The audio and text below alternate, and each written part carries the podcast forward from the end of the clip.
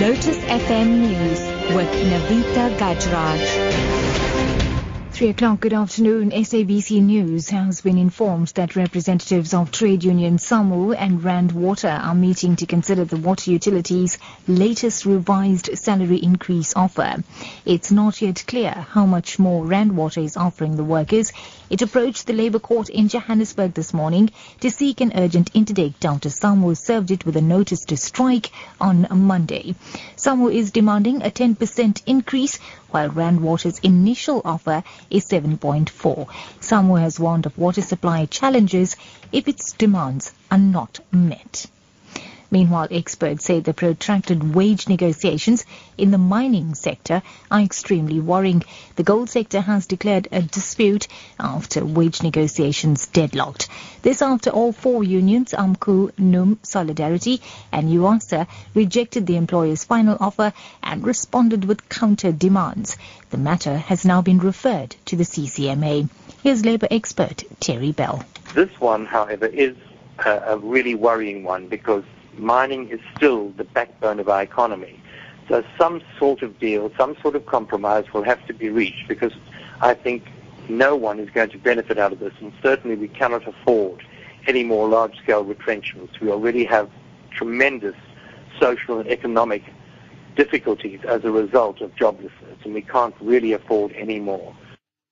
Another news now, Western Cape Transport Minister Donald Grant says government is not prepared to reopen negotiations with taxi operators in George in the Southern Cape. This follows taxi operators' violent protest yesterday when four Go George buses were burnt and one stoned. Hundreds of people were left stranded after the municipality temporarily shut down the service, citing concern for passenger safety. Mlali Maneli reports. Grant says yesterday's violence cost more than 15 million rand in damages. He was briefing the media at the local bus depot. He says apart from the buses that were burned, collateral damage has been caused, including damage on CCTV cameras. Grant says over 61 million rand was paid to taxi owners after 99% of the operators were consulted and agreed to the project. The bus rapid system project is expected to cost government 2.2 billion rand in 12 years. This is Lotus FM News at 3. Now, the ANC National Task Team has warned league members against going to court to resolve internal disputes. National convener Fikile Mbalula has warned those that take the league to court that they face the wrath of the organization. Now, Limpopo members took the task team to court to dispute provincial elective congress. There has been unhappiness among some in the ranks with the process leading to the crucial September elective congress. Now, Mbalula says the systems are in place to deal with all disputes. And wrapping up, the militant group IS has claimed responsibility for an attack in Egypt. A powerful car bomb exploded outside a state security building in northern Cairo, wounding 29 people earlier today. Residents across Cairo reported hearing a large blast this morning.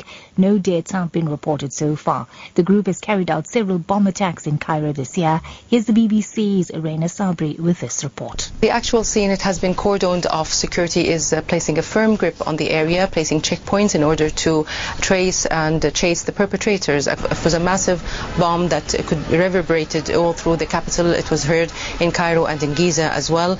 And many of the residents in the buildings adjacent to uh, the national security building had to leave their houses after cracks appeared following the bomb because they were fearing that the buildings might collapse. That's the news at 3 at top story this hour. SABC News has been informed that representatives of trade union SAMWU and Rand Water are meeting to consider the water utilities' latest revised salary increase offer. For Lotus FM News, I'm Navita Gajraj. I'll be back at 4 o'clock with the next news update.